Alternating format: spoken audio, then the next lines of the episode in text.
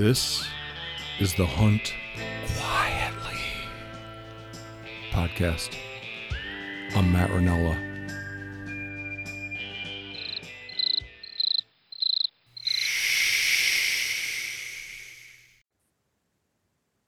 So, Joe, I was just telling you before I hit record that yeah, my my mood, my attitude about this whole thing, and my feelings about its potential they oscillate wildly. But I'm in a I'm in, I'm feeling pretty good right now because, like I just told you, I think we're we're going to be moving in the next probably six months because we have so many episodes recorded and it's to be hunting season towards different model of doing the podcast. It's more a group discussion about a recent event or article.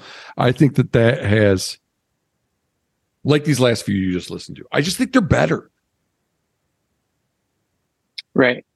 You I know? do think that I agree. And for for the audience, we were referring to um, the Sitka rant podcast as yeah. well as the uh, response to the uh, Joe Rogan um, discussion with Cam Hanes. Which I mean, if you're being discussed on the Joe Rogan podcast, I think you're you're doing something right. You know, it's, like it's a sentiment that's lack is lurking underneath the surface now. You could see yeah. where we could have an impact on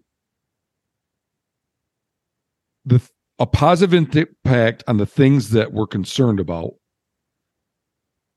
uh, without having a large following. Right. Do you know what I mean? The, yeah, though I do think like you're relatively early on in this in this process, right? So a little over a year. I mean, I, don't know if you if you care to share any type of st- statistics that we were talking about offline, but it I'm seems a, like I'm an open book. That's I'm great. An open book. I have no that's, secrets. We had 950 viewers, listeners last week and we've only and that's one third one thirtieth of the number of people that have ever listened right so 300 so, 30,000 listeners all time. It's pretty low retention rate but that's because I'm still learning how to be a good podcast host. Exactly. And uh I I think that you're getting better over time. I think um you know i uh the first the first few that i listened to and i'll admit that i ha- i didn't go all the way back.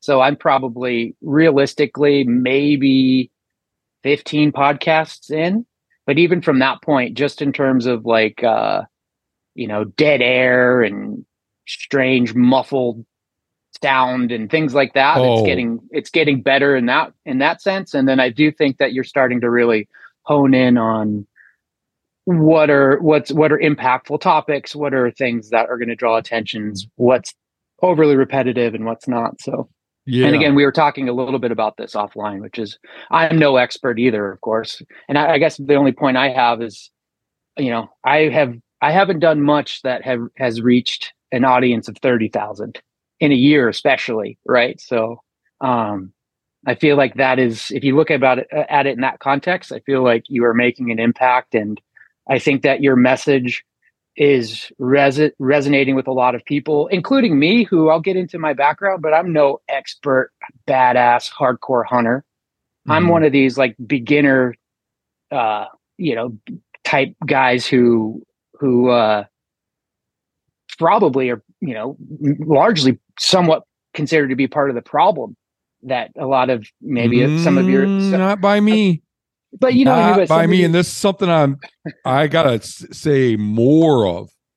Right. Is that I once you are a hunter, unless you're trying to be an influencer, you're then within my sphere of concern, whether or not you want to be. Right. If you're not, it, as long as you're not trying to be an influencer and you're doing it for hide horns meat personal satisfaction, and you're not gobbling using money to gobble up a bunch of exclusive access for yourself. There's a few other things. If you're, gotcha. you're not shooting five, six thousand yard, a hundred thousand, you know, a hundred thousand or five or six hundred or a thousand. I just do math all day, so I'm just terrible with numbers in the evening. uh, yards, it, the, you know, the, there's then it doesn't matter. It does not matter how long you've been at it. I feel wor- I feel more concerned for people that are just getting into it because they don't have right. as much of a skill set that they can leverage to be successful in a crowded hunting environment. Absolutely. And I do think that um yeah, I, I that is unfair to say that I'd be labeled as as part of the problem, but just in terms of a, a symptom of the problem of a guy who, you know, I actually have a, a hunting family, so I'm a little bit different, but I was largely inspired by relatively recent uh not social media but let's just call it media hunting media that kind of made me realize that um this was an activity that I was that I was really interested in for a number of reasons. And it kind of largely is it's well suited to me. And we're here to talk about surfing as well and how it kind of intersects with hunting or some kind of parallels or comparison I, I understand. But um for me it you know growing up in a hunting family and if you want to stop me and I can go, we can kind of reset if you'd like. But um, no, great. No, just uh, we're just going to have a conversation. One thing I'll say is it's because of hunters like you that I don't want more hunting promotion. I just want to finish that thought.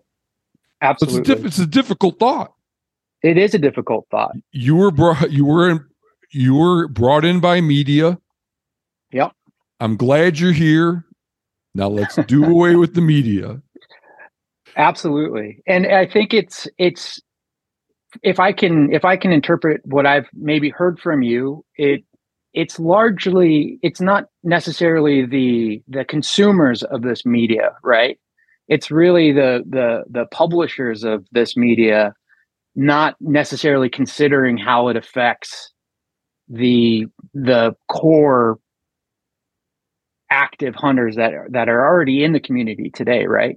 And Nobody, the, the I don't think nobody's consequences. I'm sorry. Go ahead. Yeah. No, good. Or perhaps uh, maybe they don't consider our. Um, I'll say our our experiences uh, over personal gain, right?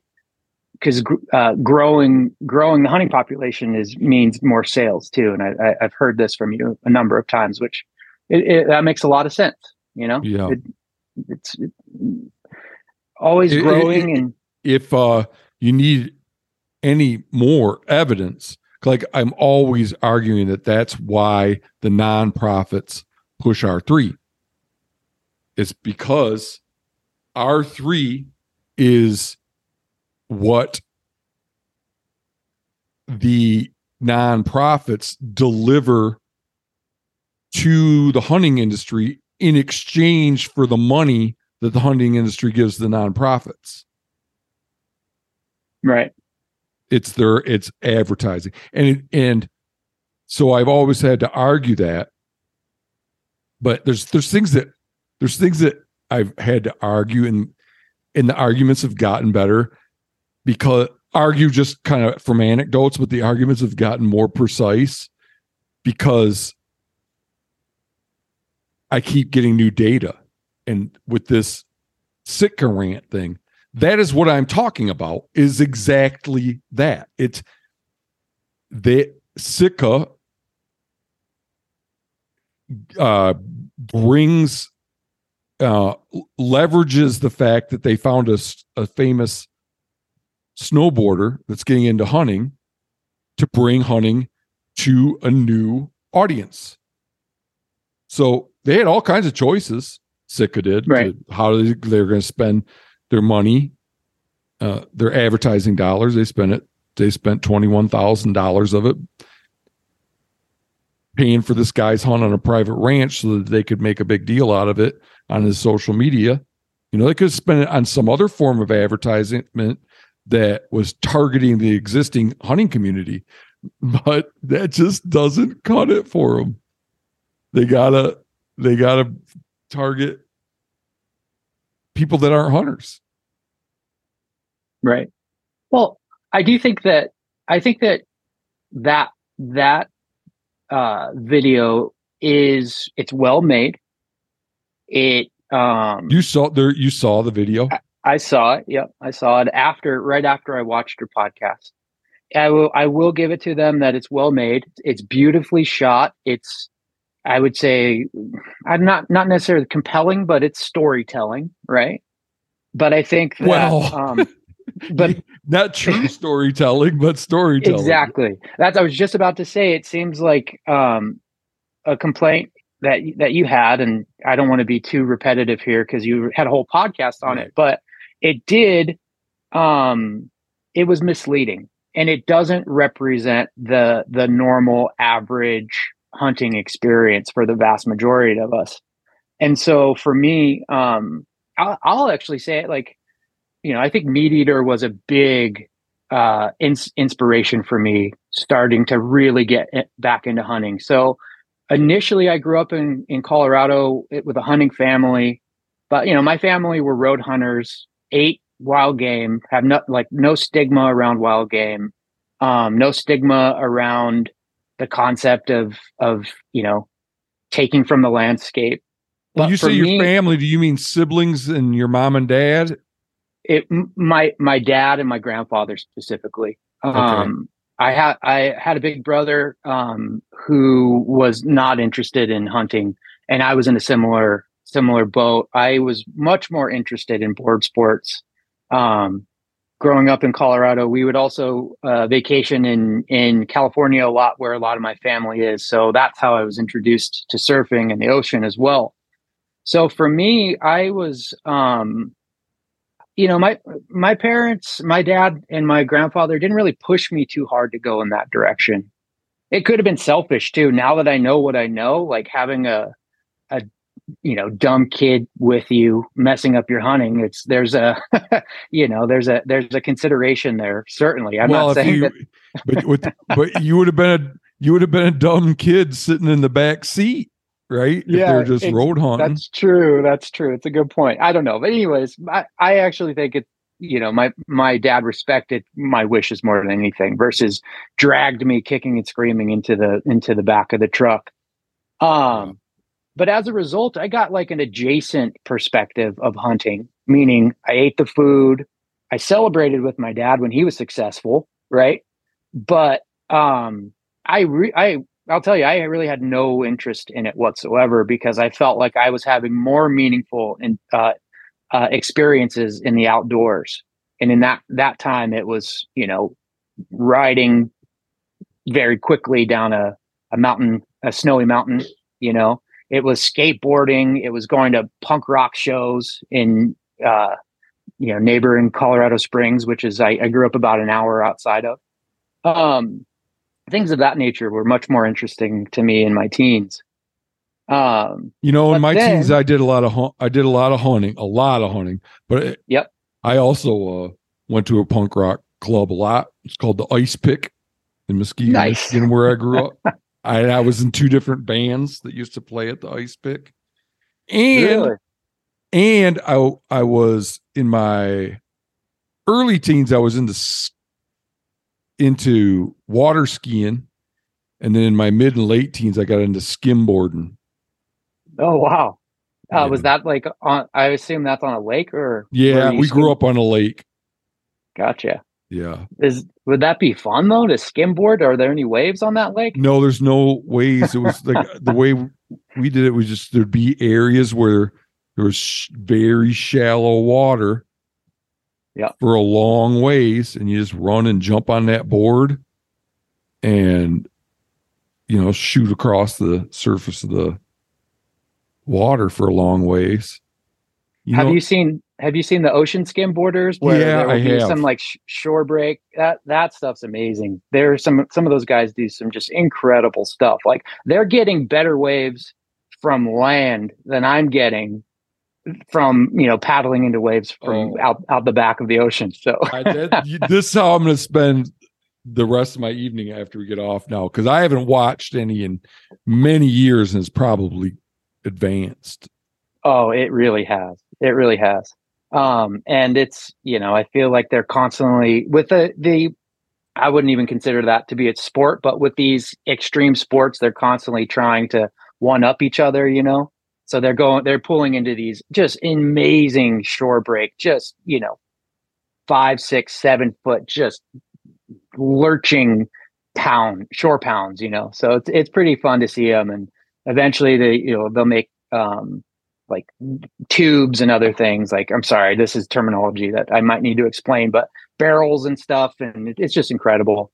And then like there's that, a guy that's that, like a that's the you're that's a wave that's like a tube that you get inside and ride, right? Yeah, yeah, exactly. Um, that is it's it's essentially you know if there are certain waves that are powerful enough where um, if if it's powerful enough and it engages a sandbar or a reef, rocks, whatever, um, in the right way, the top of the wave will pitch over to the extent where it'll give you an actual tube or like a tunnel in which um, if you can get in there and particularly make it out, it's one of the most incredible feelings. Oh yeah, you I've could watched experience. That. I've watched some of that on on YouTube.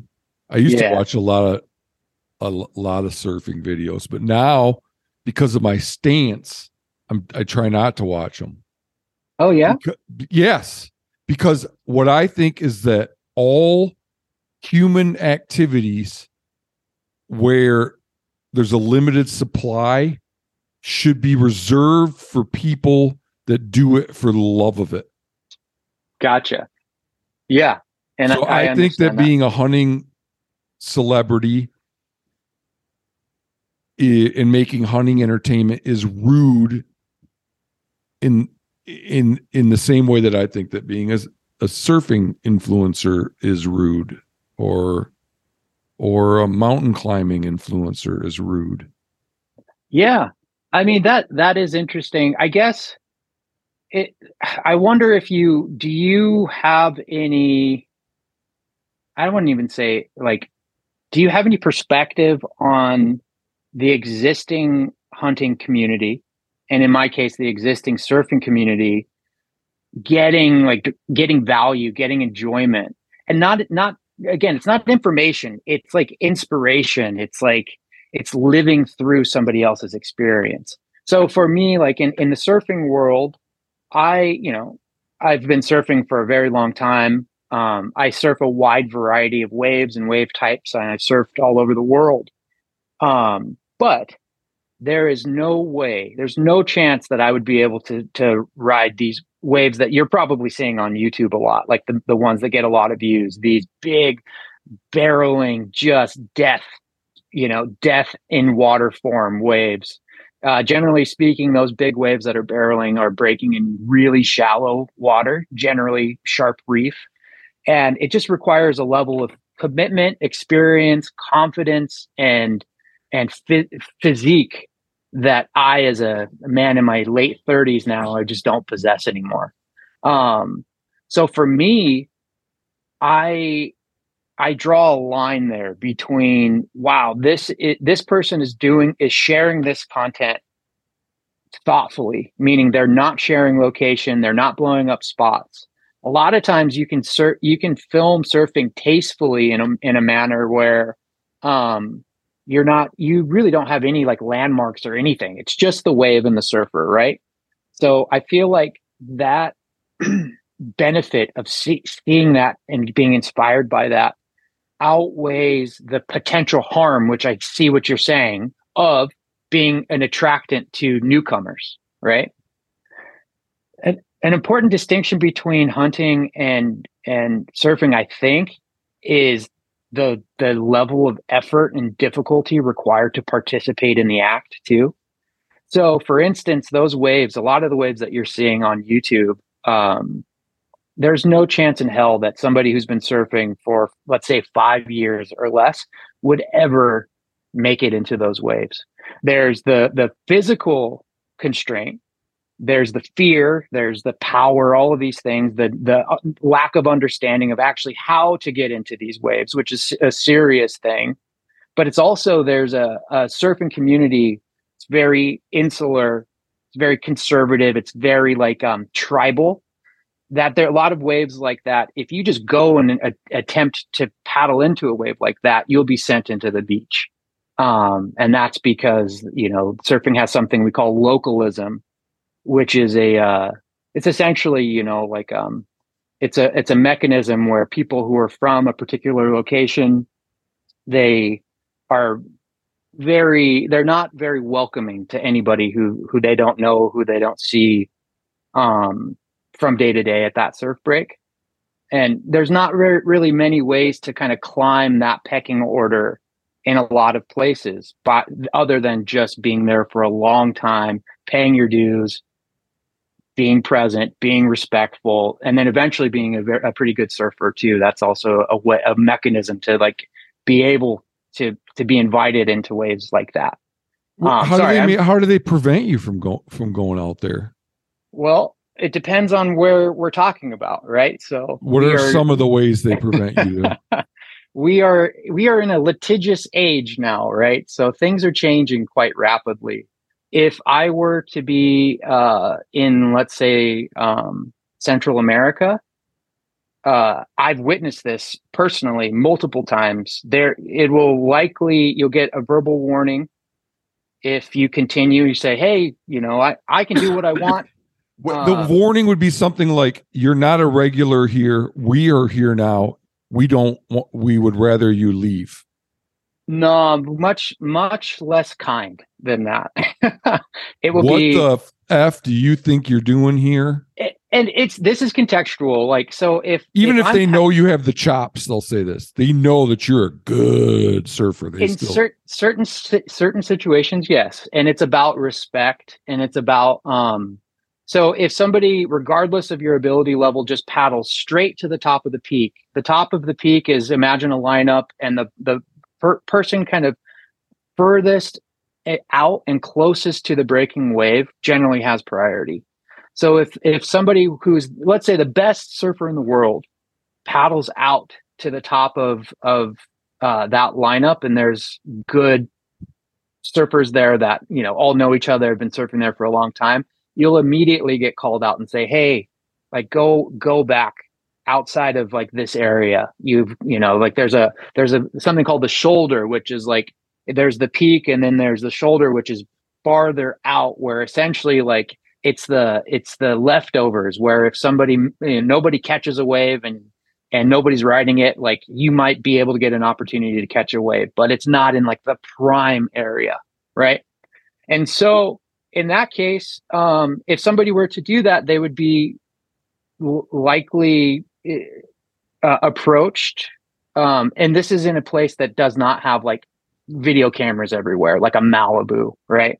Um, you'd be approached if you are determined to be, you know, lack respect. You would likely be slapped um, and told to go into the beach. And then, you know, I've been in I've been in environments where uh, a, a, somebody that I know was perceived to catch be catching too many waves and was like cutting in line not even that but just being a little bit greedy being perceived as greedy um you know like kind of cutting in line. It's it's hard it, it's a soft it's a soft yeah I, I, get because like you don't it's really not clear who's in front of the line because you don't know exactly where the wave is going to go break. At times at times and you know there's there's people with different ability levels different age levels and so sometimes you make an assumption and you paddle around somebody who's, you know, pretty far on the inside and um, that that person may not appreciate you doing that, right? So in this case, uh, let's I back have, up know- one step just because I think it'll sure. be instructive for people like me that don't know anything about this. Absolutely. What is the what are the risks? What happens when too many people go on the same wave? Um, well, that that is that is an, uh, a serious offense, and it's called burning somebody. And burning somebody means if if somebody's already on the wave and riding it, there's a whole series of rules around priority and if you know if you're closest to the peak and there's we, we don't have to get bogged down in all of this information.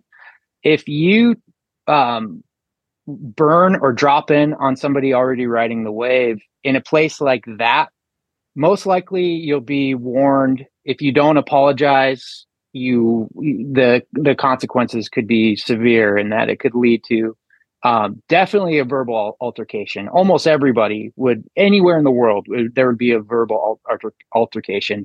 What the hell? Why didn't you you know look down the line? Like what are you doing here? Go get out of here! You know paddle because the there's a next risk you're going to run into each other or like Yeah. interfere with each other's route. certainly, and also um, to quote uh, a person I look up to, Scott Bass: "Surfers are the worst. We're all selfish assholes." who are out for ourselves. Um, and we exist within a, a, community that has no problem talking to each other and setting each other in uh, putting putting people in in their own place. You know, Mm. I try to have I try to operate with empathy and dignity and um and have some understanding as to you know my fellow man. But even I have been I've said some mean things and done some mean things to people who I felt either were uh, were not respectful, they were disrespectful, or they were unsafe. So you you keep mentioning safety, and that is absolutely something that is uh, a problem right now, especially with like COVID and the boom of surfing really has blown up um, since COVID. So there's a lot of beginners who don't know what they're they're doing. Um, in generally it often in waves that they have no business being out there in so in, the, in those cases yeah they it's a very common experience for those people to be um you know talked to firmly by by more than one person and so surfing often you'll see that beginners often have a lot of resentment and there's a lot of people who quit surfing because they can't handle the the toxic culture. Oh wow! That, yeah, really? and um, yeah, I know. It, you guys are like a pack of wolves, and the wave is like a is like a freshly killed elk calf, and you're all just fighting over it. Somewhat, yeah. I hate I hate that.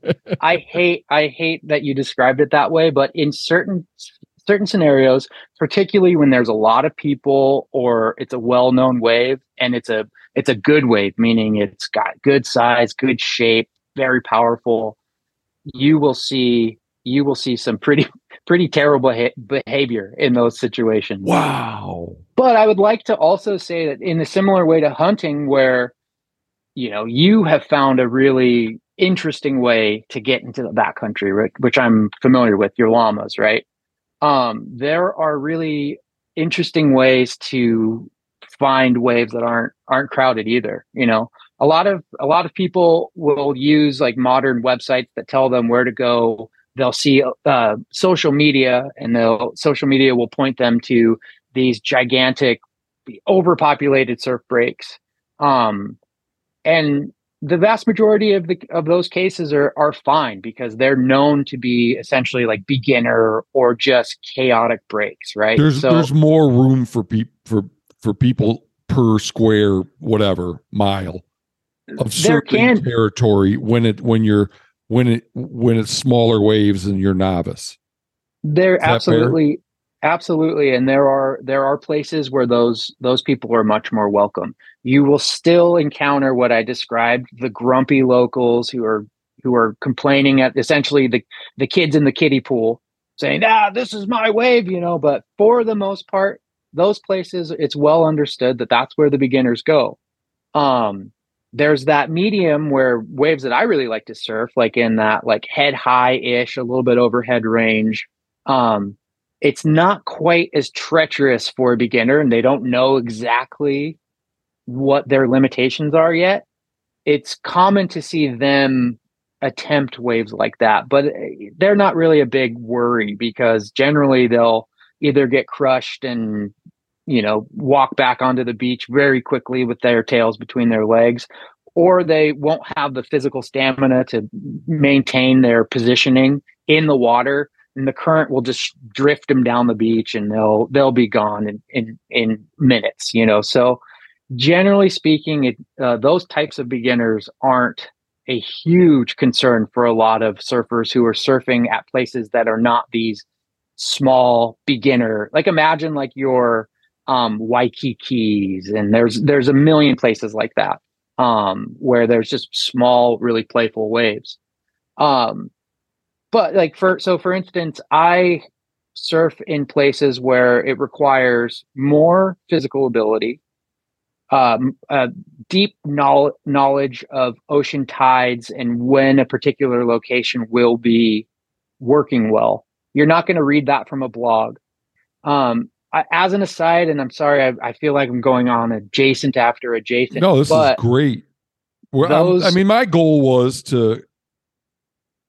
I thought it would be interesting to explore, you know, what what what does crowding do in other, yeah, na- natural pursuits that involve the natural world, you know. Absolutely. Um, and the ethics yeah, and, I, and, the, think, and the and the ethical considerations in that. So this is great, right? Right. And, you know, if, of course, like it might be difficult to um, have a similar, really aggressive uh, approach, verbal approach to people who are, you know, you meet on the trailhead, uh, given that, you know, these people are generally armed and uh, you are in a a setting without many witnesses but um yeah. but it, yeah i i do agree that uh that there are some some interesting kind of takeaways perhaps. And i think there are cultural there's some cultural kind of like uh uh expectations within surfing that might be interesting to to consider within hunting. And so what i was just about to say is that another thing pertaining to those um, those breaks where a lot of beginners flock to, the, a lot of those breaks are uh, available online. So you can there are surfing apps where you can find like the closest break and how great the conditions are, what the size is, what the wind is doing. It'll give you like a red green. Um, red, green, uh, orange, kind of like super simple rating to determine if the conditions are good for surfing or not. But that's all fine and good, but those are limited to very specific locations. Within surfing, it is a it's one of the 10 commandments that you do not burn spots. You do not share spots. There are locations where if you post a photo within a hundred mile radius of a particular location, even on the California coast right now, you will you will hear from it from the the core surfing community. There will be yeah they they won't live it down. Uh, wow. They will they will there will be physical threats. There will I mean I was just at a place um, a, a couple months ago in the Bay Area, and somebody was recording a, a, a surf break from their phone on top of a cliff through a fence. And I personally witnessed this person um, the phone was ripped out of their hand. They were pushed to the ground and they were told to get lost. Um, so that is something that is very, very common. And I do not condone viol- violence at all, but it is something that is known within the surfing community that if you burn spots, particularly these these places that are not these like Malibu's, these really common areas that are known to be the places where these types of beginners go, um, yeah, you can get in big trouble from again local communities in particular. Um, yeah, so I again I don't condone violence, but it could be interesting to think about a world in which um, you know if a, a YouTube video posts a uh, you know a particular even a a, um, a national forest even something huge that within the surfing community would be an, an egregious um, you know, like a, an offense to to the surfing community because you don't burn spots for the same the same exact reason. Um, surfing waves are a finite resource. There are only so many of them. More people generally mean a, a lesser, worse experience in, in general um, with surfing. So I think it's similar in hunting. Uh, okay. Do you think that surfing influencers bring people into surfing? Okay, yeah, I knew you were going to ask me that. So, I and I wonder if hunting is in a similar way in that there are different types of influencers. So there are there are like in surfing there are comedians who essentially make fun of the influencers. Yeah, uh, we have that too. We have that too. Yeah, I don't know if yeah. you've noticed that, but we have meme sites. to to some extent i think uh i'm a little bit more i'm closer to the surfing community just in terms of media than i am the hunting community. Like what, i really care what i love with hunting is like the stuff that i can like learn about. Because again i'm i don't have any mentors. I've been hunting i've been turkey hunting four years now and have yet to get a damn turkey. So what i'm trying to i'm just trying to glean as much information about not necessarily where to go, but just what I'm doing wrong, what other people are doing, what the various approaches are. And it's not even within the context of how to. Like I'm looking at the details, like the the little tiny nuggets of of experience that you, somebody who's been hunting his whole life, will like you know, like that's the kind of thing that I'm really looking for. Um, and so that's the media that I think you need a better spot because I shot a turkey the first time I ever went. Yeah, I well, so I'm- eh, I didn't know anything about turkey hunting the first time I ever went turkey hunting. Yeah, I need a better spot, but you know that that's another problem that you are trying to to help I with. can't, I guarantee you you have more raw talent than me. I'm I, I have zero raw talent. So yeah, Well- to me it's like you don't need more tips and tactics or fine Yeah. point. You need a better spot. it's it's funny you say that because okay, so I for for the audience, and I'm sorry, I should have given my whole background. Um, I live in San Francisco, California. I like the background just kind of roll out throughout the co- course. Of the All right. discussion. okay, sounds sounds good. I'll try like to not. I, this is something I got from the Rogan experience. Like he doesn't have so lay out your well when I was eight and then when I got into the, the, the you know it just kind of just I, Well, I, I like that approach I I like it too, but for me, like because there's going to Uh, be liner notes. right, that's true. I- okay, fair. I'm trying. I'm trying, man. I just had a huge win.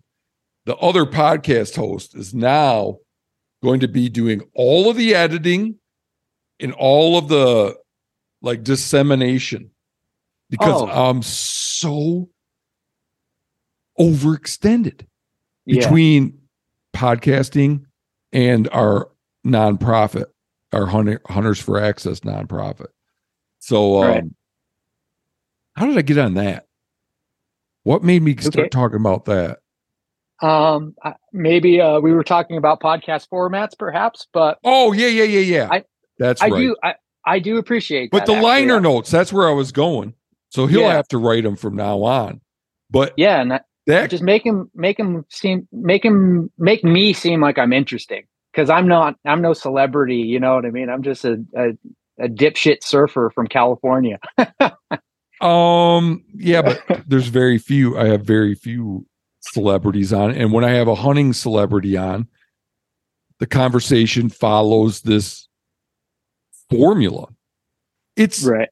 it's it's a it's a pre it's a foregone conclusion what the podcast is going to be if I'm talking to a Randy Newberg, an Aron Snyder, or a Jim Shockey.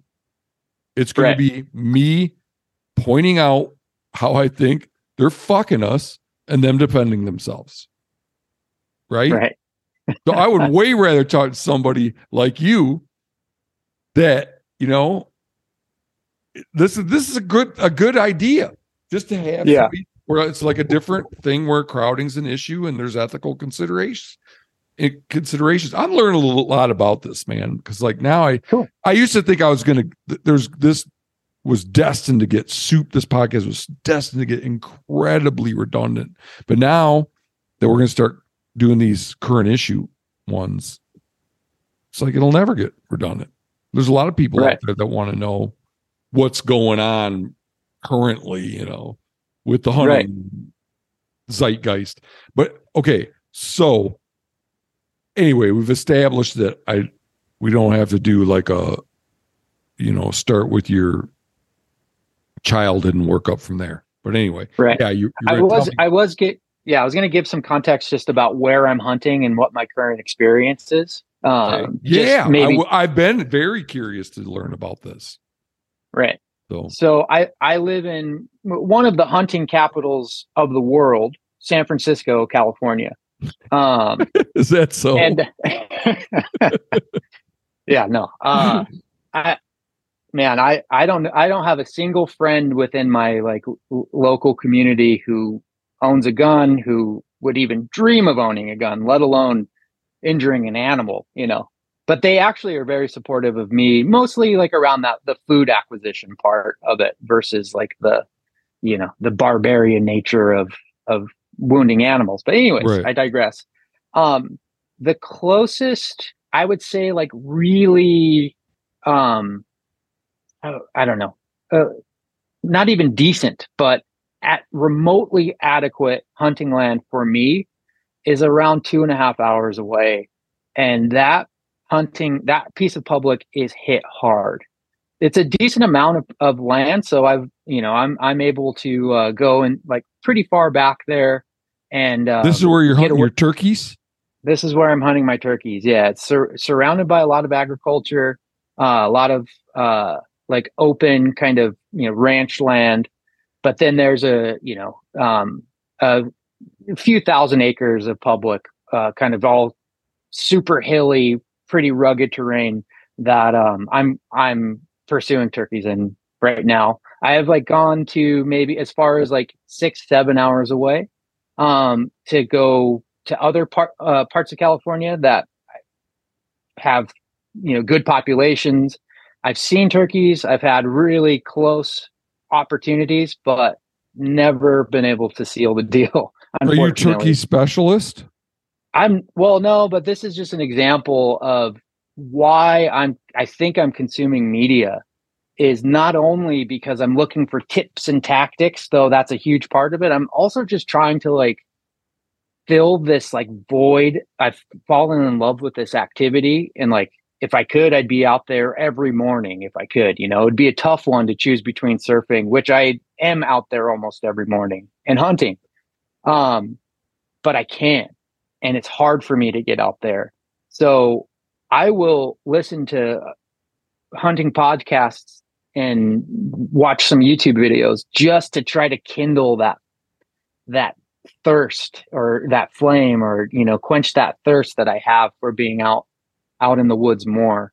Um, which I think is it I, you know again it for me it's it's um it, I'm I'm different than the person who's making decisions uh, on publishing content, but I do feel like there is some value for certain types of hunt, hunters in these situations to kind of they're like they're stoke stokers, you know, like they're it's it's media to get you excited, not necessarily to to get new hunters into the fold. I guess I don't know. I, I could be wrong about that.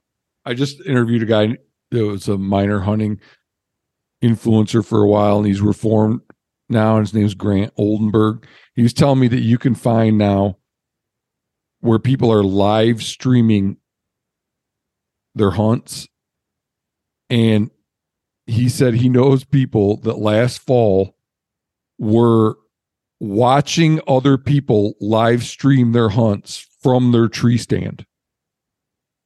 Wow.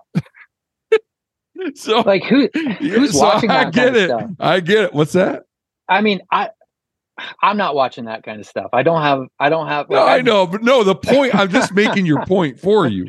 Yeah. some people you. need some to to to get them inspired and all that. But it's Right. like it's just that the damage is so severe. It's not with you, it's crowding alone, just crowding.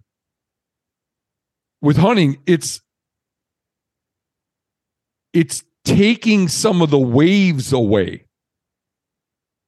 Absolutely. It's making people buy the fucking wave, the whole wave. well, it's in it I have this in my notes actually. I'll, uh, it's in surfing the the damage that is done. Of course, let's let's assume no physical injury has happened. The damage is, that's done in that instance is that you wrecked a moment that I was having. And that's a meaningful moment. It's an important moment. And I think I, I actually put it close to the experience that I felt out in the woods in the couple times I've been successful with small game. It's like a, it's borderline spiritual act, in my opinion. And so if you if you fuck that up, that's that's a problem, right? Yeah. But guess what? I can just go paddle back out and get 20 more before the end of my session. Um, and so with hunting, I feel like the consequences of what you're talking about, it's wildly different. It's so much more severe for somebody who doesn't know what they're doing to just go and blow out a whole area, right? Because you've effectively ruined hunting in that area for a potentially a long time, right? Um, and that's one act of one dipshit like me who just goes or not even a dipshit. Could be somebody that's like I I pity the fool that wants to go hunt within three miles of one of my camps two days after I've been there. gotcha. Yeah. Yeah. Fair enough. Uh, okay. Do again, I want to ask, I don't think we got, I think we got sidetracked. Do you think surfing influencers bring people into surfing? Oh, I'm sorry. So yes, absolutely, they do. Okay, um, so here, let me stop you there because it, um, it's a leading question. So yep. here's where I get confused. Everybody in the hunting sphere and everybody in the surfing sphere, we all agree that burning spots bad, bad, bad. We all agree that's not right. However, it's totally fine to write an article like the big bucks are in Kansas this year. Or it's totally okay for a hunting nonprofit to have an aggressive campaign towards getting more people into hunting. And what i don't under i don't understand the difference. It's okay it, it, it's not okay to bring people in to a spot one spot but it's okay to bring in a bunch of people and distribute them amongst all the spots.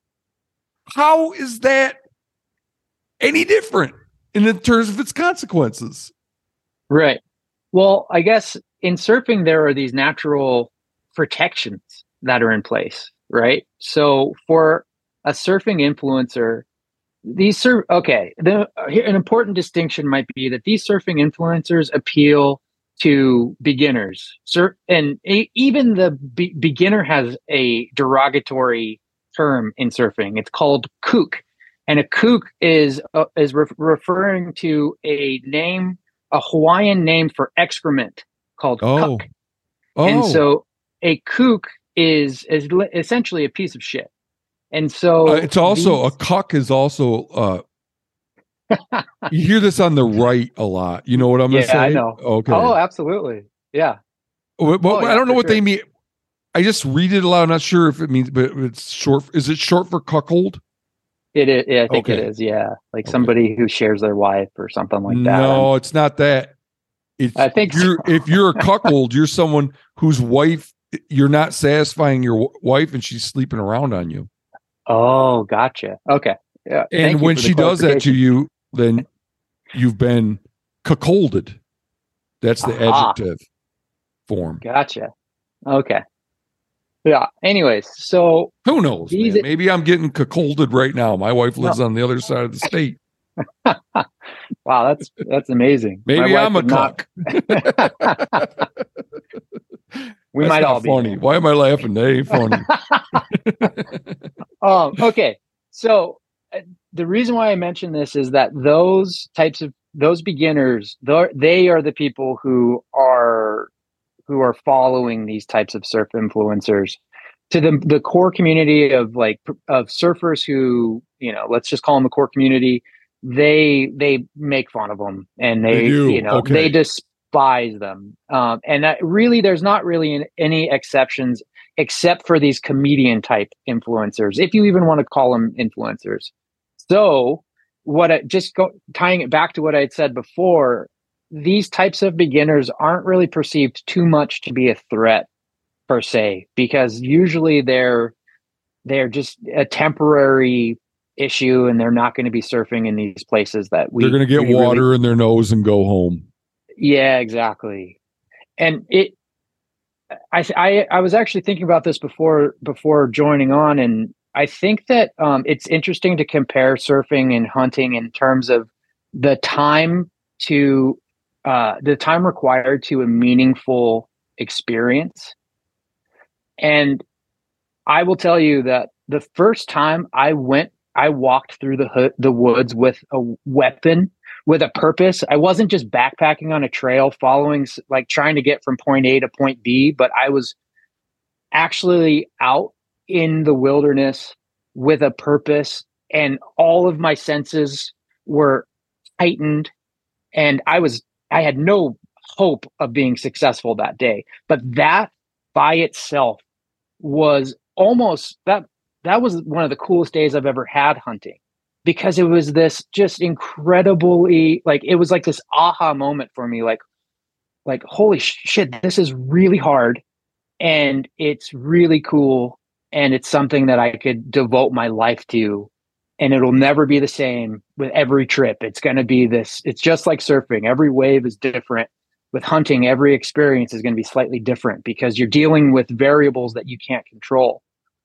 So anyways yeah no man I, it's different than a walk in the woods isn't it oh my god and it's it's so much better it's so much better but what i was trying to say is that the the barrier to entry to arrive at that initial aha moment of realization or a meaningful experience is pretty easy, I think. It's, I mean, of course, you got to go through like hunter safety and learn about firearms potentially and stuff like that, of course.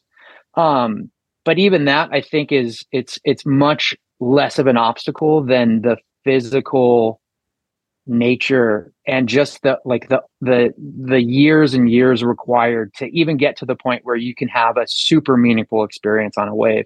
Most of these beginners are going straight like um riding small like uh waves that have already broken. We call it whitewater. They're just going straight and it's like you yeah, get bored that you'll get like bored of it. even a, even a professional surfer or a, high, uh, a highly trained surfer that's what they end up with at the end of their ride if they haven't fallen down that part that's ex- that's exactly right. But really where you're what you're targeting is that unbroken kind of like usually it's green or blue. It's the it's the place that's right at the at the as close as you can get to the the part of the wave that is breaking, but it's not breaking yet. And that is where all the speed and the power for surfing is. But the ability the uh, the knowledge that's required to get there unless you're like in Waikiki and you're being pushed in on a massive foam board by by essentially guides, you know, like uh though it's very hard to get to that point w- What's under the your fastest own power. you ever saw somebody get to that point? Oh, I mean, probably realistically, um, who, and I mean, I guess it depends on what you what you're saying. Like, yeah, you could technically ride like an unbroken wave but it's not going to be a, a, super meaningful wave. You could do that in maybe 10 to 20 what's attempts. the meaning what's the difference between a meaningful wave and an, and a meaningless wave? Well, sorry, all waves are it's all relative, right? So just mm-hmm. like hunts are relative. Yeah, but, um, but, but but to you, what what you consider a meaningful wave? Uh, a wave of a certain size and power and duration um, where you feel the the connect like you feel connected to the wave you are able to like maneuver on the wave in a manner that's you know it's surfing is weird. It's like a combination of athletic sport and like dance right? It's oh, a very yeah. okay. it's a very expressive act.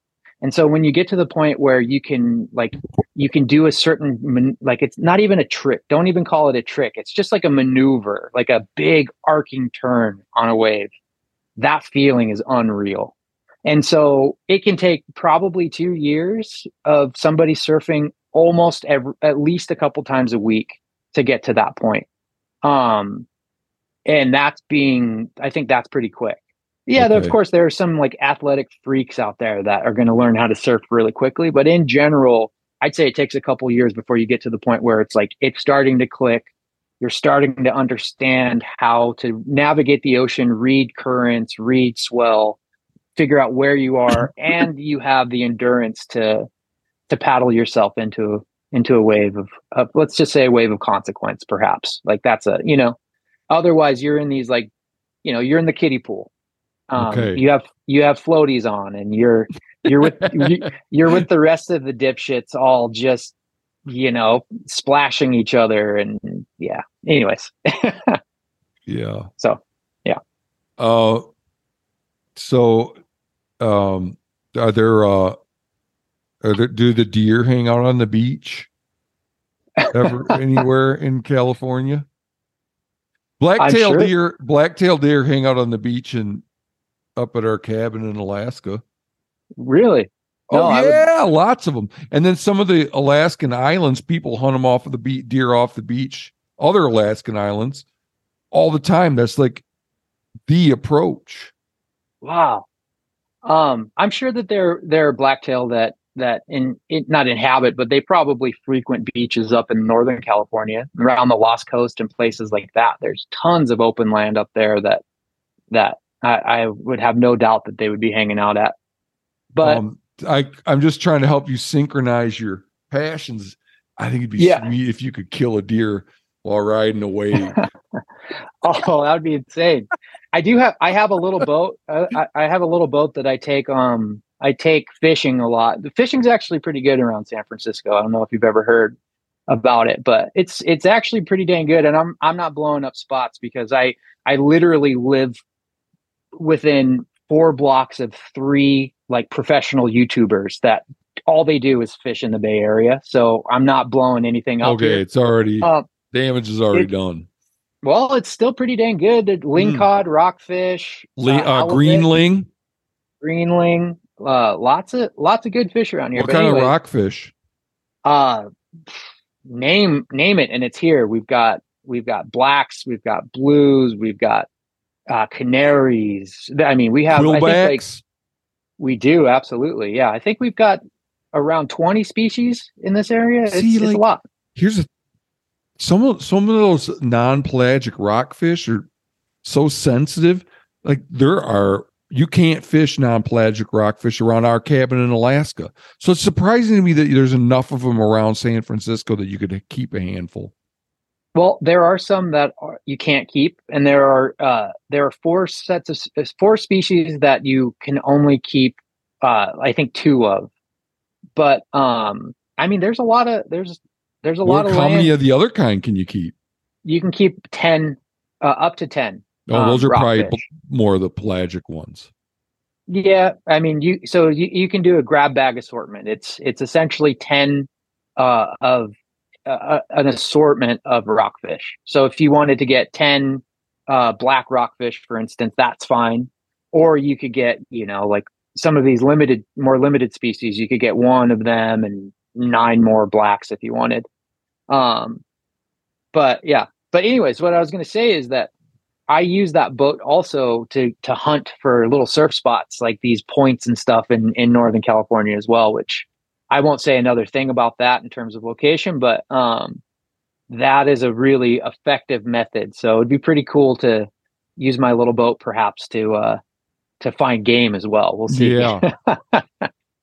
but yeah, I mean, I I have again I, my my experience with deer extends to my dad. So um, I'm actually this is the very first year I'm going to be attempting to go deer hunting um, ever. So Oh, see how that okay. goes. So that since you've gotten into hunting, you've only turkey hunted I've- and small I've- game. small game and turkey hunted. I've Bun- never bunnies, felt bunnies and squirrels. squirrels and bunnies. Yep, and quail. Um, Okay. And then uh, and yeah, and so this is my, my first year at at attempting uh larger game. So And where I'm- are you I'm doing this? What state? I'll be. Oh, California. Remember, I live in San Francisco. So, oh, no, I know, but I um, thought maybe you're going to Colorado to hunt with your old man there. Well, we've been talking about it, but um, it's hard for me to justify that expense. So, I mean, I, I've been talking about maybe accompanying him on one of his hunts, but um, yeah, and I, I I don't know how I feel about it yet, given what we are talking about. How it's hard for for guys who've been doing this for a long time to get tags in Colorado now. So I I don't feel comfortable taking from that that pile at the moment. Really? Well, see, that's like a deeply ethic. Like that's a very giving Yeah. or or courteous stance. More, I wouldn't think twice about putting in for a tag, but Well, I guess yeah. I don't know. It's um maybe if I if I prove to myself that I'm able to uh to get get it done, you know, because a lot of times like my hunting experience to date has been almost nothing but failure. But I see the silver lining of being out there is actually insanely uh, just incredible for me. But in terms of being a successful hunter, I'm about as far away from from that as you can get. So I would, I guess for me, like I, I hear about what, what's happening in Colorado right now and kind of the trajectory of tag allocation and just the trajectory of frankly game in Colorado. And yeah, I, I don't know. I feel like some, there are more deser- deserving folks out there and there's plenty of game in California that I can, I can start to, you know, gain yeah. some chops around. So I'm happy yeah. to do that. What about going up in the Sierra Nevadas and hunting for mule deer? Yeah, absolutely. I, I've already I got some plans. I've got some spots to at least explore. Um, being a physical, there. being a physical guy like you are, that yeah could be very you know productive. I would think. I know there's not like I know that the I like hunting places where the density of the critter I'm going after is low, and you and working hard matters and getting away from roads matters. And yeah that could be good a good fit for you you know? Yeah. I think i'm going to start slow because you know i got to think about like i need to learn about how to operate in the wind and thermals and you know like there's i'm i have no doubt that i'm going to be blown out deer, hundred deers before I even get within shooting distance of a oh, deer. Oh, I hear you say stuff like that, and I think that a bunch of YouTubers have been filling you with shit. I mean, just really, it's as simple as this: don't let the air go from you to them. Yeah. if that's happening, then go in from a different way. oh, it's that easy, huh? All right, yeah, oh, dude. I have, I'm, I've, I'm not I, I learned a tiny, tiny bit from my dad and figured out all the rest myself. And, yeah. you know, I, I'm not a great hunter, but I don't buy meat. How long did did it take you? Did, would you say to? I mean, you've got a you've got a whole community. You grew up with a whole community of hunters, though, right? Like, um. But yeah, it's not like you, we were teaching each other things. It was you weren't talking. No, we talked, but it's like Every, there was just a prescription that you followed.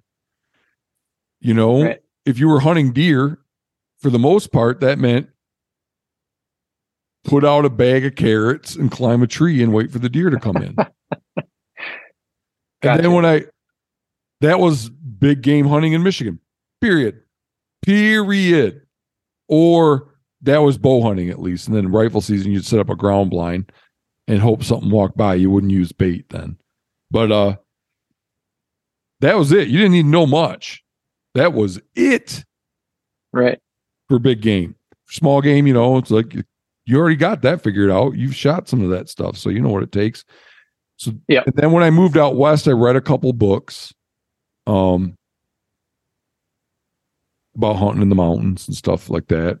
Watch some watch or listen to some cassette tapes on how to use a bugle. That was about it. That's about it. But it did take me forever to learn how to kill elk with a bow. Yeah. It that did take a long time. I hunted nine years before I killed a bull with a bow.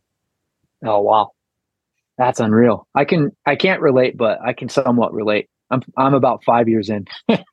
so, you know, yeah, there there I guess that with some things that it does take some time. But I mean, if you get I don't I just don't see where if you're talking about rifle hunting for deer in the mountains, I, I'd rather have be in good shape and have one year of experience than be in shitty shape and have 20 years. Cause like there's just little things you got to know about trying to get at in close enough with a bow to kill an elk. There's just like just I don't know, these subtle little freaking things you got to know. Um, right. That are even hard to articulate.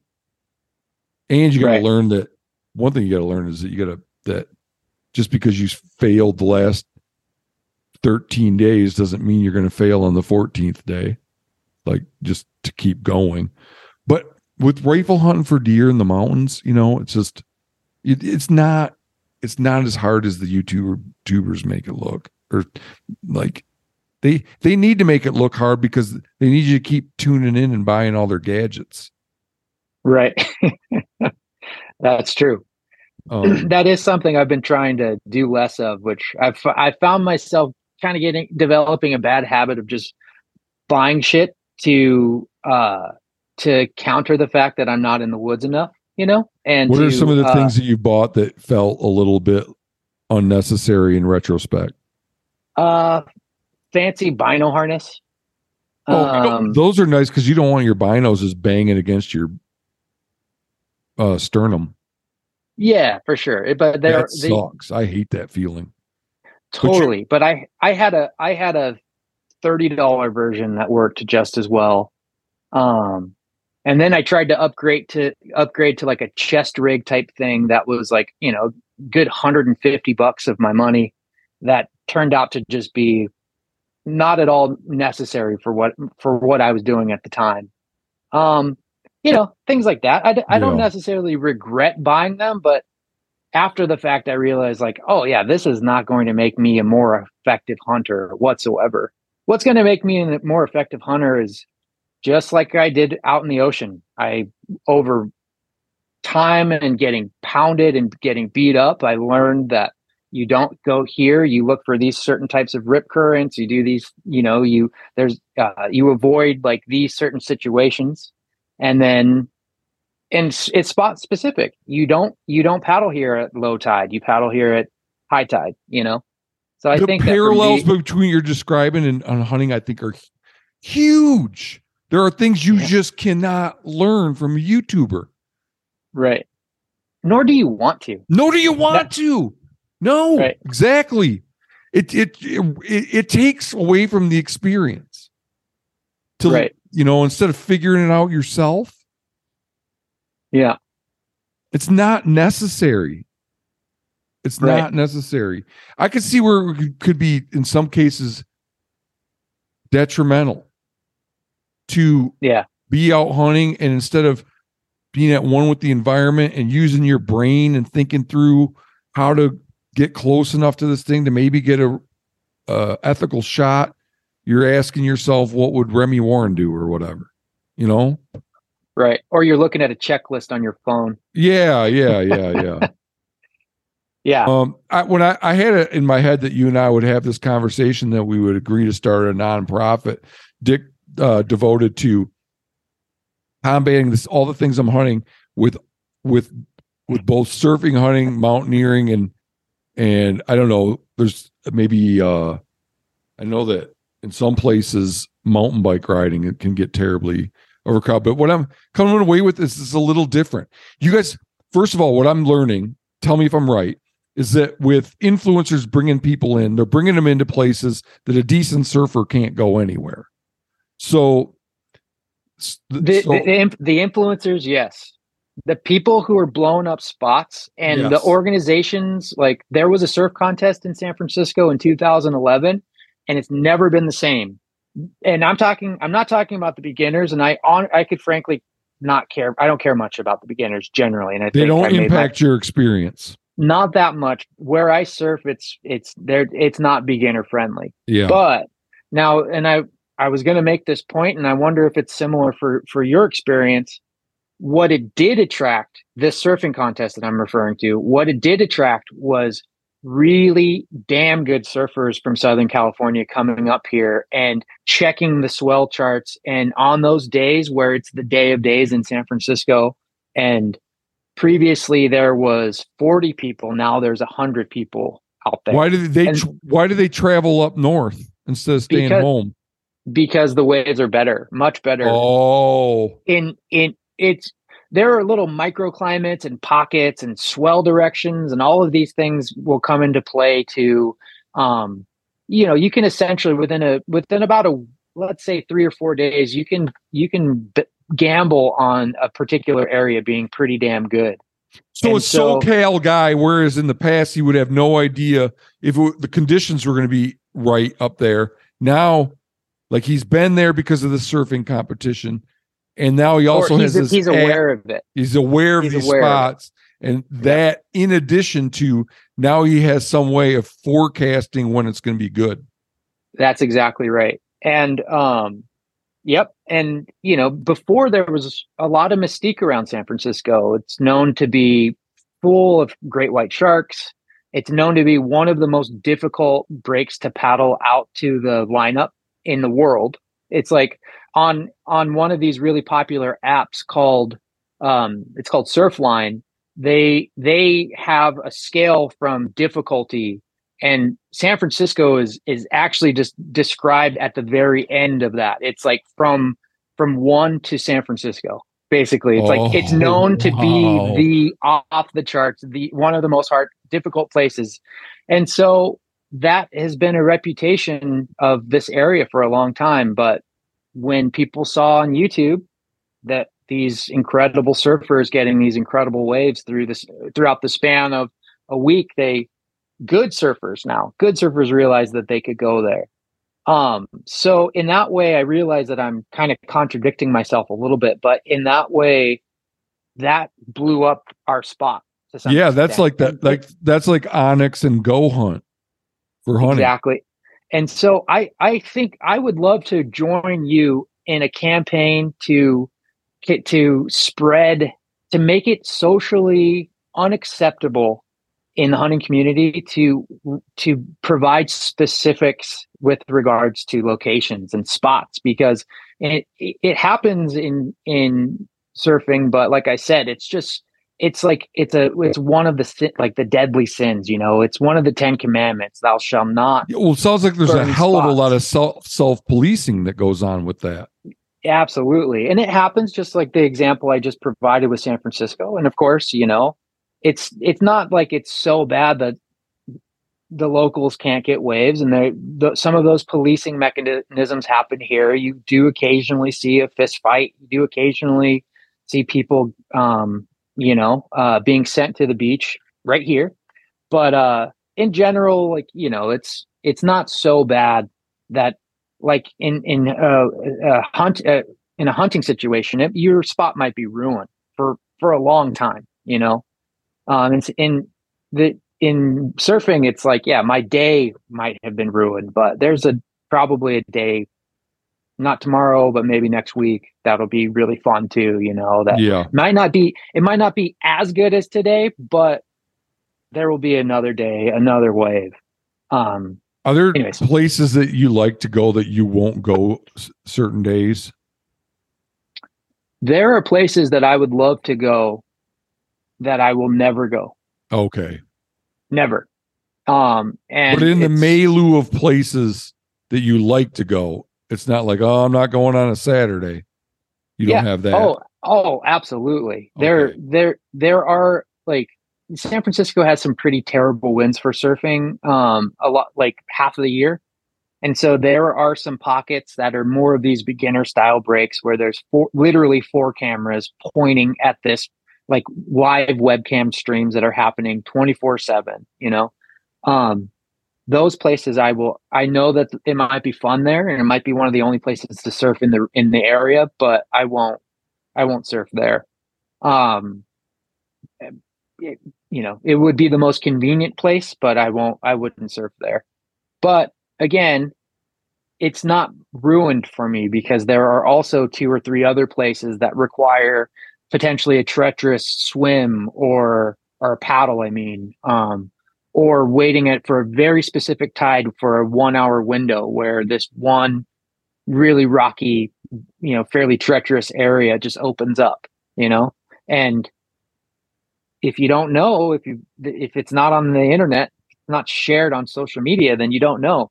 So it's really it's there are these like uh these areas very close to that area that i described um that have all those cameras on it and stuff that you will you it'll be unreal the conditions will be just perfect not a not a drop of water out of place and there will be one two maybe three people there oh wow. you know So, Yeah.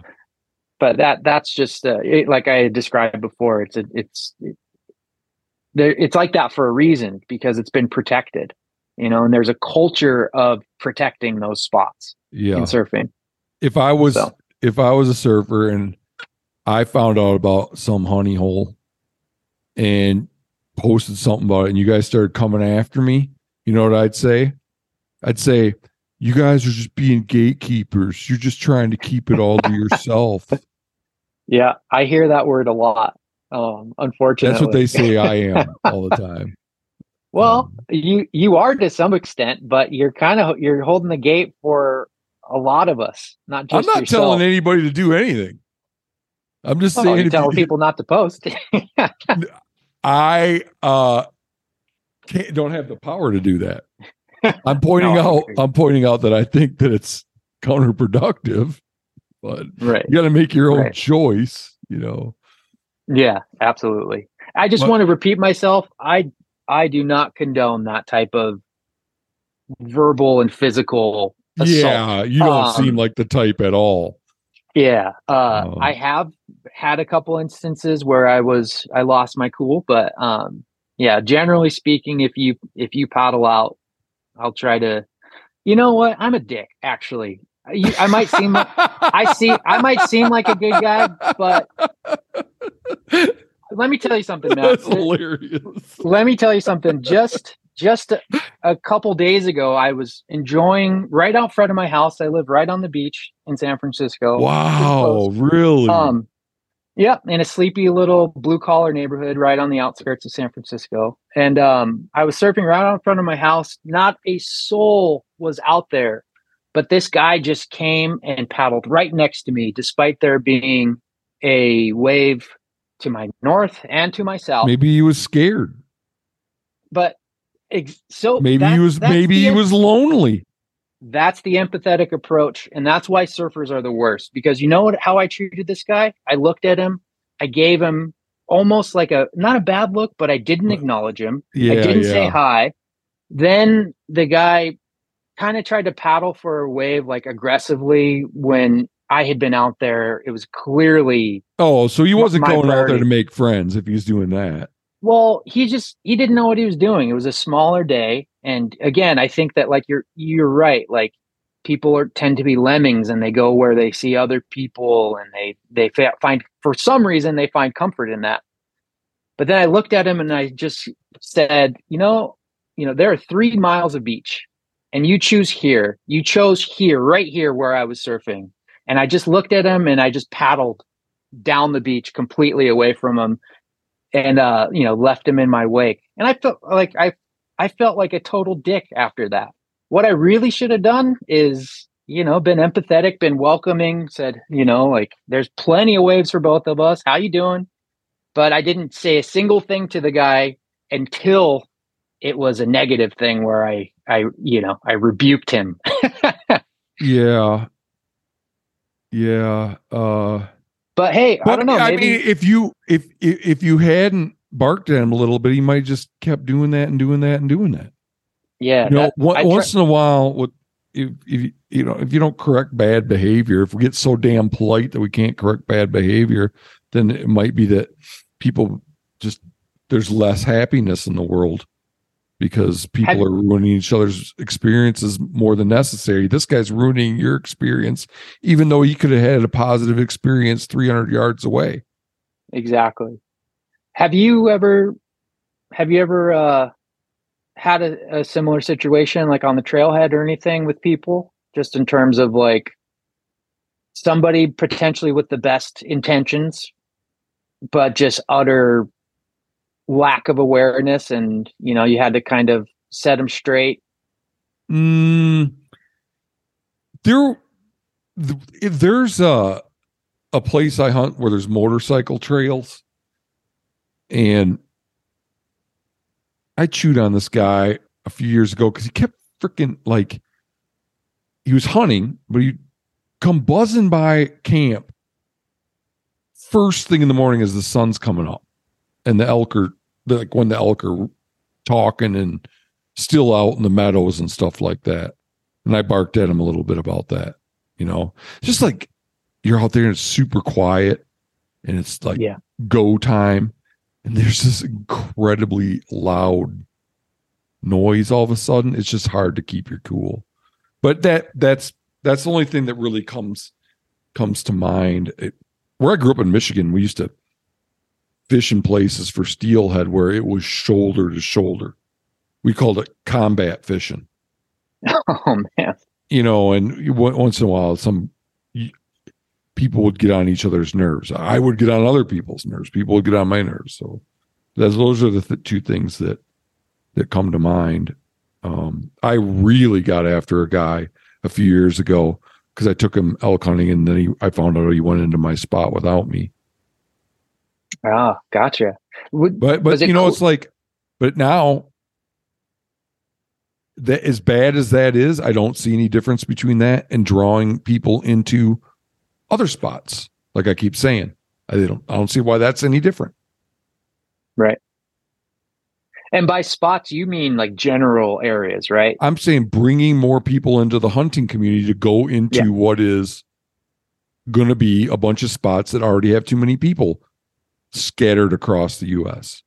Or if there's someone of means, they're going to then lease up a bunch of property and it's not going to be longer going to be available to door banging. I just I think it's the ultimate fuck you to your fellow hunters to bring more people in. If you look at what's happening to hunting opportunity in this country and to leasing, opportunity being tags.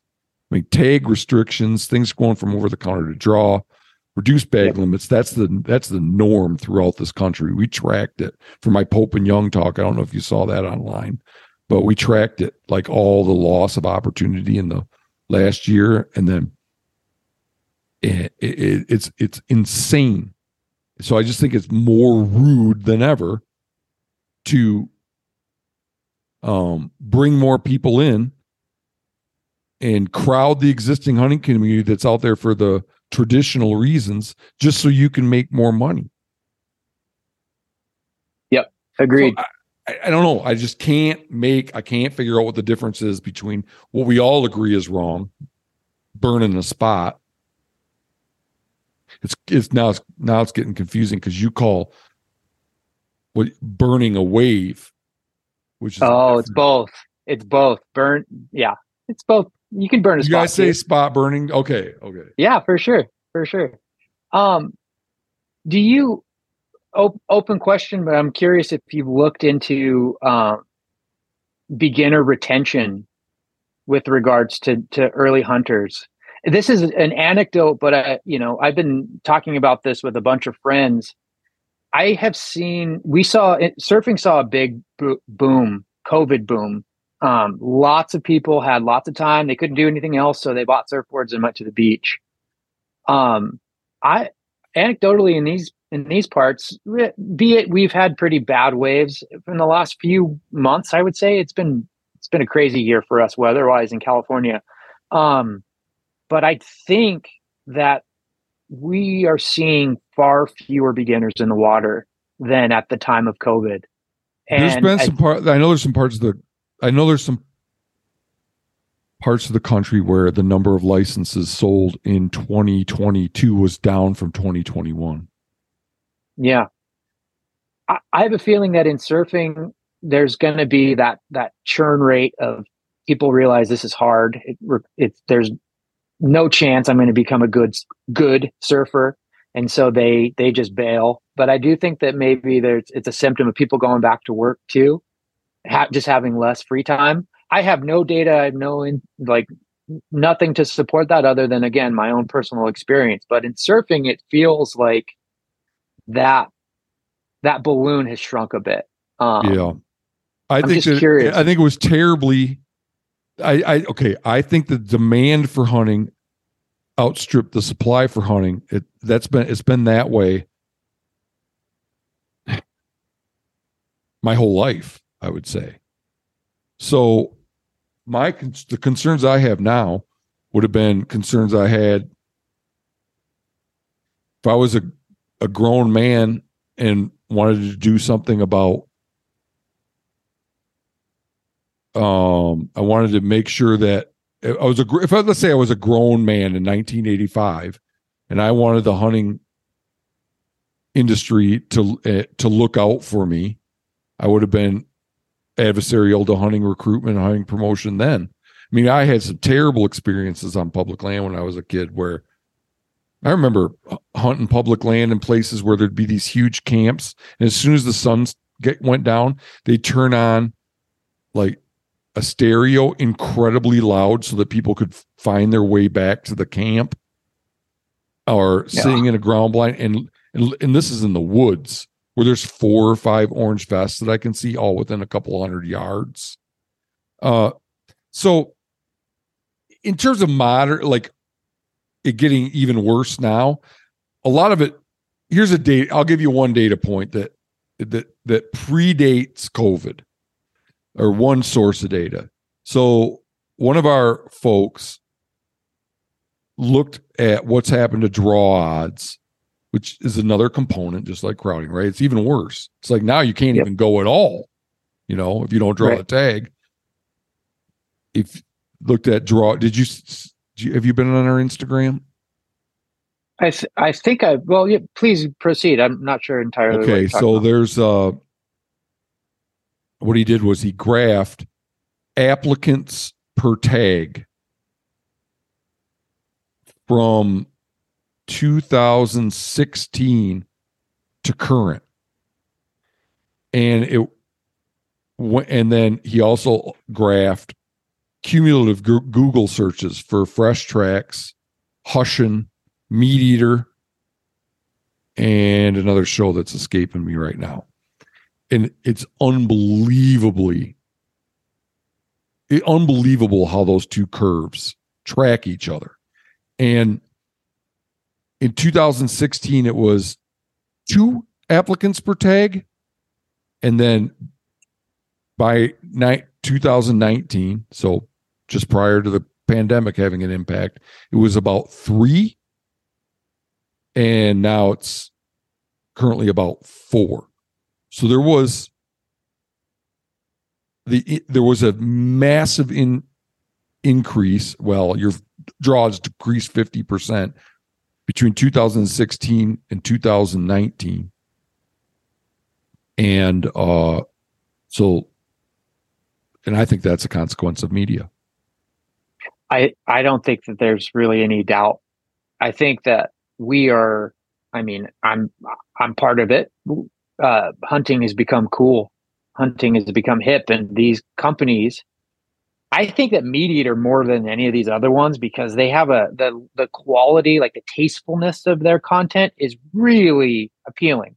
Well, yeah, like, they've have, got they've got a huge like they have a venture capitalist firm that's pumping a bunch of money into them. Absolutely, and I think that they're just articulate, thoughtful people. You know that it's like They're that, not thoughtful that, about the people that they grew up hunting with. That's for sure.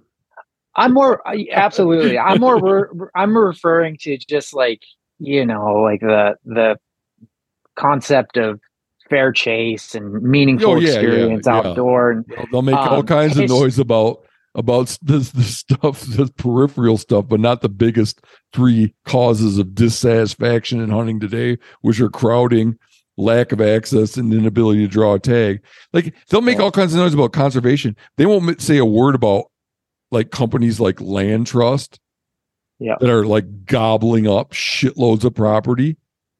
Right. Know? So it's and like all of that all of that feels like it's such a symptom of hunting being trendy right now. And I do think that these media companies that you're referring to have a huge part of it, part to play in that, right? Yeah. Um and, and like, won't, but won't take any tough stances to to mitigate their behavior, which right. is what well, drives they're, benef- they're benefiting from from this to some extent, right? The well, no, I'm saying have, things like that's like if you want to draw more people in, if that's you, if if that's even if it's not what you want, they, they yeah they definitely want because they're selling clothes. They definitely like a MeatEater definitely wants to draw more people in. Definitely, yeah. Um, so oh, yeah. okay, if you want to drop more people in, then how come you don't take a stance against people that shoot 20 game big game animals a year? Like Isn't that a logical next step? You want more people, right? Don't you want to spread the wealth? Like what is nope, no way in hell are they going to say anything like that because then they'll they're going to lose some product sales by people that think that that's not that that, that idolize the people that idolize people that shoot 20 big game animals a year. Or uh in Montana, this we got like this land trust company that's in direct competition with publicly funded uh, sportsman pro- funded programs that compensate land- landowners for letting everybody hunt. Again, Do they say a thing about that? No. It's like I have to start a thing and talk about it because they won't talk about it. They're the ones drawing in all the people. Yep. And they're the ones that are at the same time making it so those people have less places to go because they've jacked up the cost of access so much and done millions of dollars of free advertising for land trust. You know, right. I don't know. I, you're right. They're articulate. That my brother, his crew, they're articulate. They're identifiable. All they're they're good people, but you know, I'm a, I'm a little bit mad that I'm a little bit upset that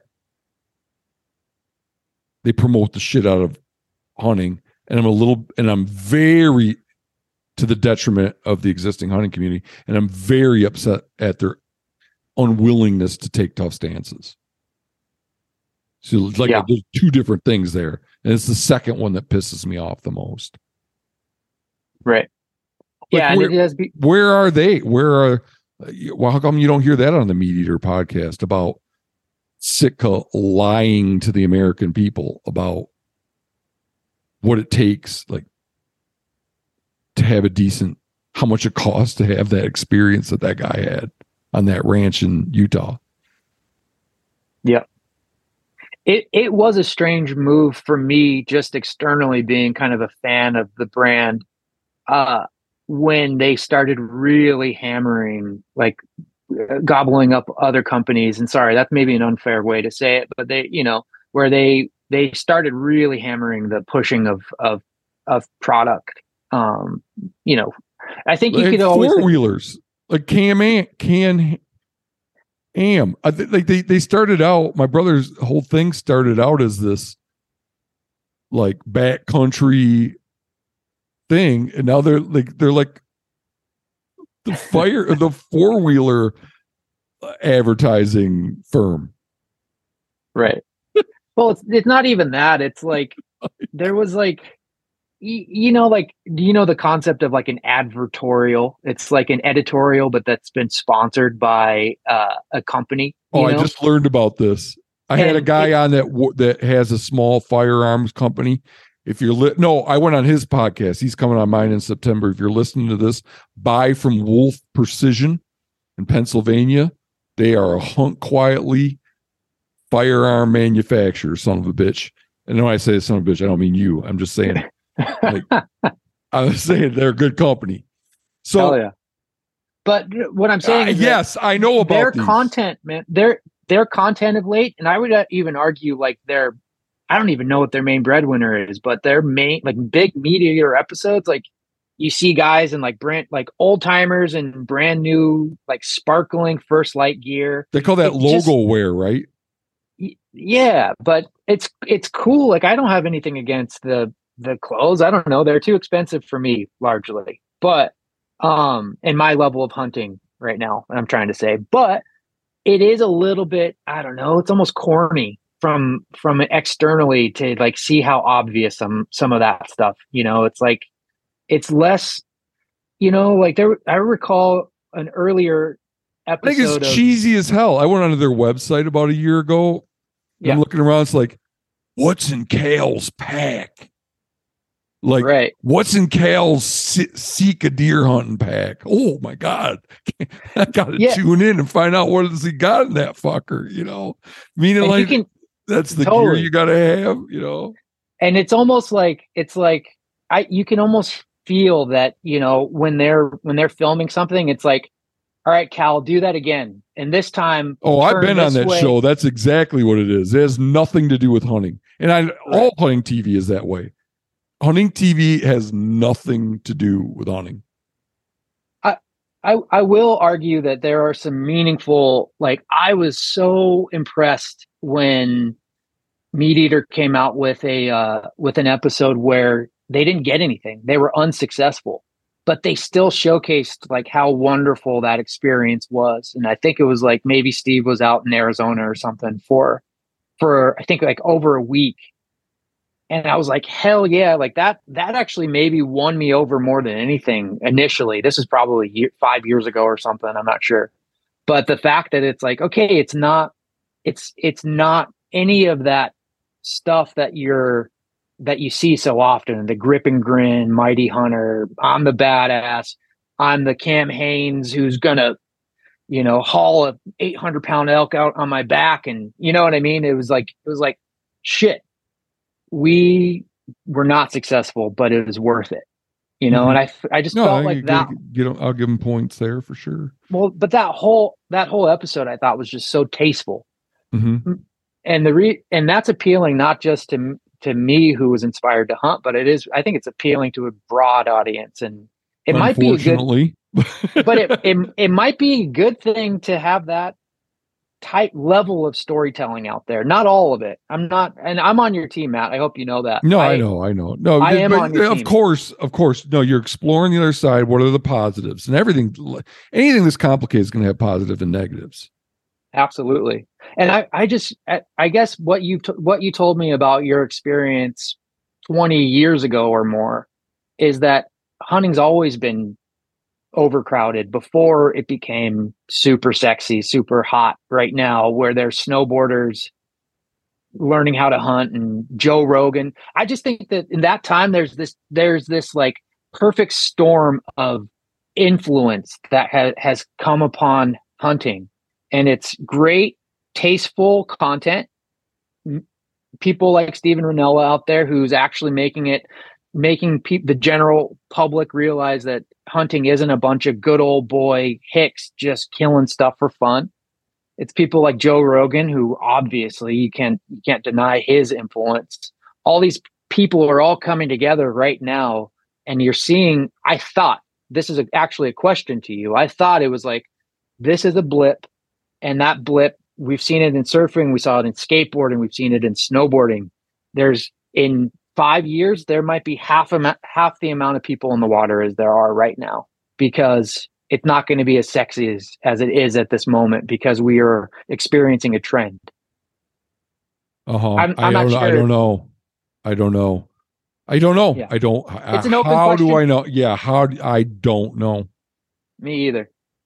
Maybe there's I'll some things that there. There's some things that have follow, followed a long time arc in an upward trajectory like leasing that yep. is is is is steadily increased yeah you know that but, uh, that metric that you i think you came up with i think it's the the ratio of available pub available land to per hunter to mm-hmm. to to the hunter i think that is getting at like the act like the root like that is like the root metric that we should really be measuring all things against. Um, yeah. which I thought was just incredible that you guys came up with that because that is true. Like number of acres added, it's all irrelevant if you know if opportunity is is has d- decreased for you know my opportunity is decreased as a result you know so yeah. anyway I think it's a pretty interesting interesting metric that uh, you might be able to to win some more folks over. if I with. if I emphasize it, yeah. Perhaps just my yeah. my my two cents. Yeah. And I think that over time you had mentioned that that is it's not just a trend, right? That that the the leasing thing is right. Okay well it's a trend. It's an upward trend and it's just a long-term trend. Whether right. or whether or not the the hunting craze that's been that's going on right now persists. I i don't i don't know. That that kind of thing is just very very difficult to to predict. But it's like right now big horns are like big jewelry. You know it's like a status symbol and is yeah. that like is that a cultural shift where now big horns that you show off are like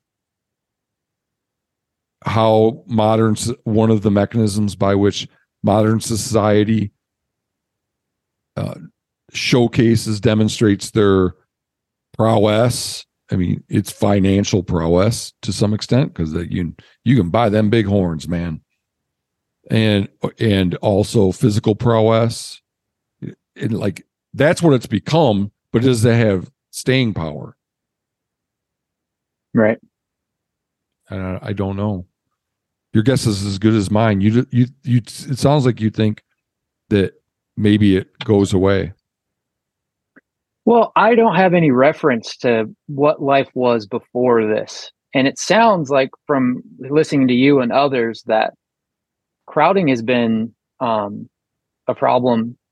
Lack of public land, lack of access has been a problem, and these there's a there's no indication that um, this would get better given what's what maybe in the last I don't know I'm throwing it out there 20 years 30 years of data suggests right?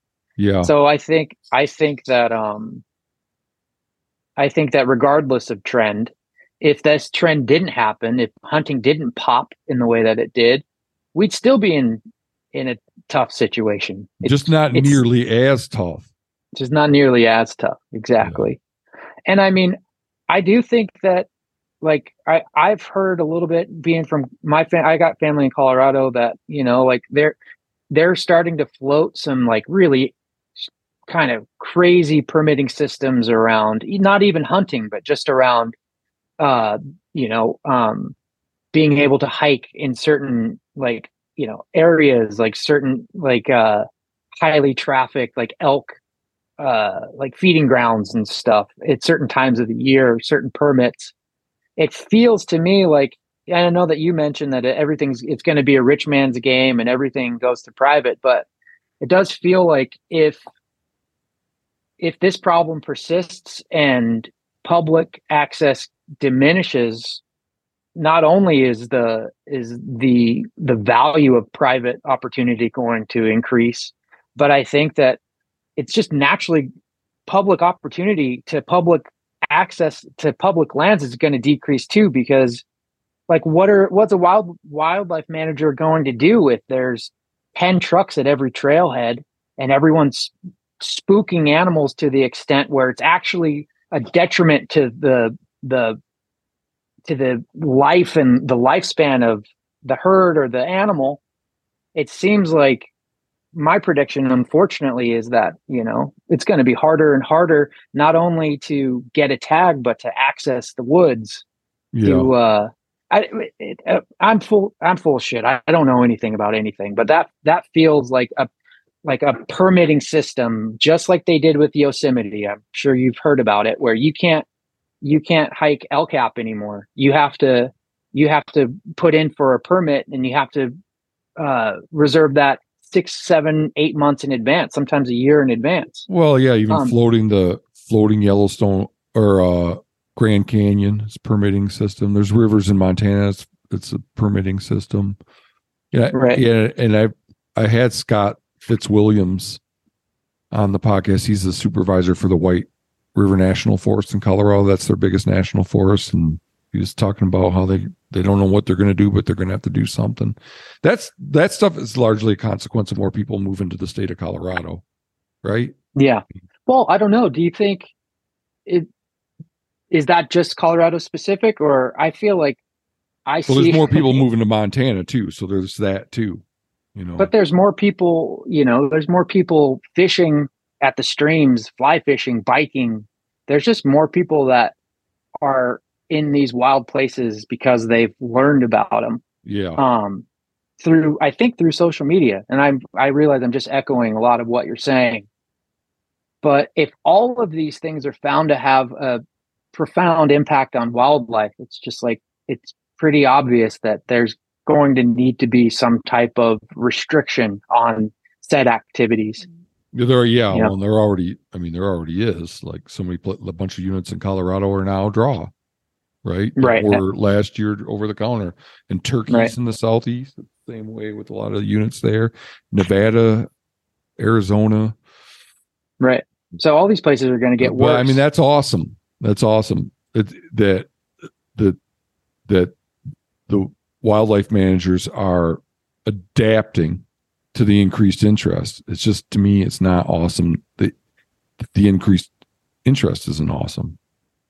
Exactly, and it's going to lead to less opportunities for Yeah. for some people who depend on, you know, who not maybe not depend, but who greatly value these Yeah. experiences. Yeah. So cool. Well, I'll stay. I'll go back into my lane. Sorry, I'm. I No, no, no, no, no. I I learned a lot about surfing and and and I hopefully hopefully this gives some people just some food for thought and thinking about uh, parallels between between other disciplines and and hunting. Um, it's start uh, punching people. Start slapping. Yeah, start punching at the trailhead. Right. That's that's my message. Start using the word kook a lot more frequently, um, and just just be in general. Just be a dick. Just be a bad go. person to There we people. And yeah, Yeah. uh, like it, it'd be like a D three, a, a detour, detract, and uh, I don't know. I'll have to come up with another D. um, oh, All right. man, I don't know. Joe Joseph, I, I really appreciate you taking the time and um, wish you the best. And let's keep in touch. And I'd love to hear about how your first year deer hunting goes. Sounds good. It might not be noteworthy, but we'll uh we'll see.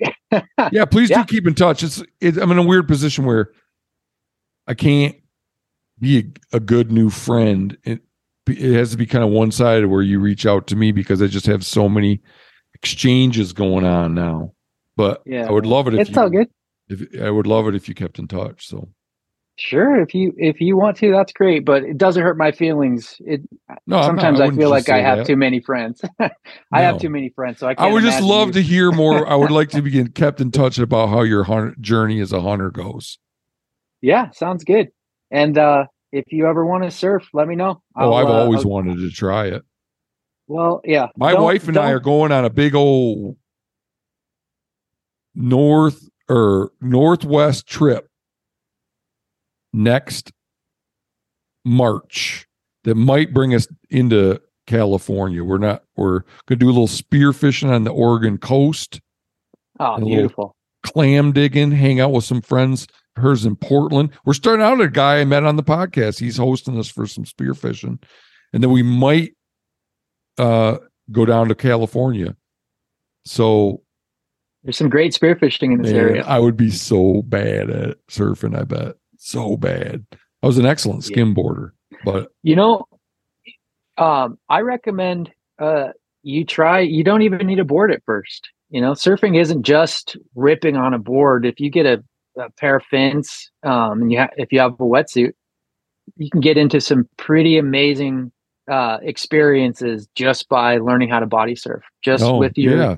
just fins in your body and the right you can use a hand plane or you don't even need to use that but you just learn how to be in the right position and you can get some incredible visions those tubes we were talking about Yeah, no, I'd love to take a little ride, you know.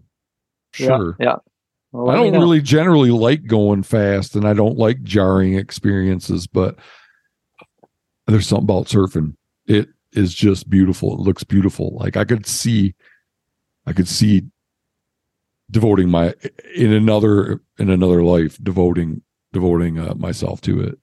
So. Yeah. The cool thing about it is you can you can surf when you're 82 so Oh really? that's, yeah you really can. It's uh, lots of people are out there. Of course they're not ripping but they're uh, they're doing good stuff. Yeah. anyways thanks matt. I really appreciate it and i i really value your perspective. I think that um even for a guy like me who doesn't know much uh doesn't have a lot of experience with the the hunting community i think that um i almost immediately heard your message i think i got it and uh i you know i became a bit a bit of an advocate thought about ways that i could be, become uh, how I could participate as well. Yeah, and if Um, you have ideas, I mean, we're trying to grow this team, and it is growing. it's growing and it's getting more talented. So yeah, if you if you have ideas and ways you want to contribute, you should definitely get a hold of me then. So yeah, for sure, for sure. But I just I want to say, you know, I feel like some people don't for some reason they don't get it. Um, but I think a lot of us do, especially of us that don't have a lot of uh, you know, a lot of ties to the hunting industry. I think you're saying a lot of things that a lot of people have thought for for a long time, even guys like me who with limited experience. So Yeah. I appreciate that. yeah, I appreciate that. And I do think that if we check in in a year, I bet you it's going to be far greater than 30,000 um, oh, all right, impressions. all right, So- good deal. All right, man. Well, right, thank have you so much. night. Thanks. All right. You too. Bye.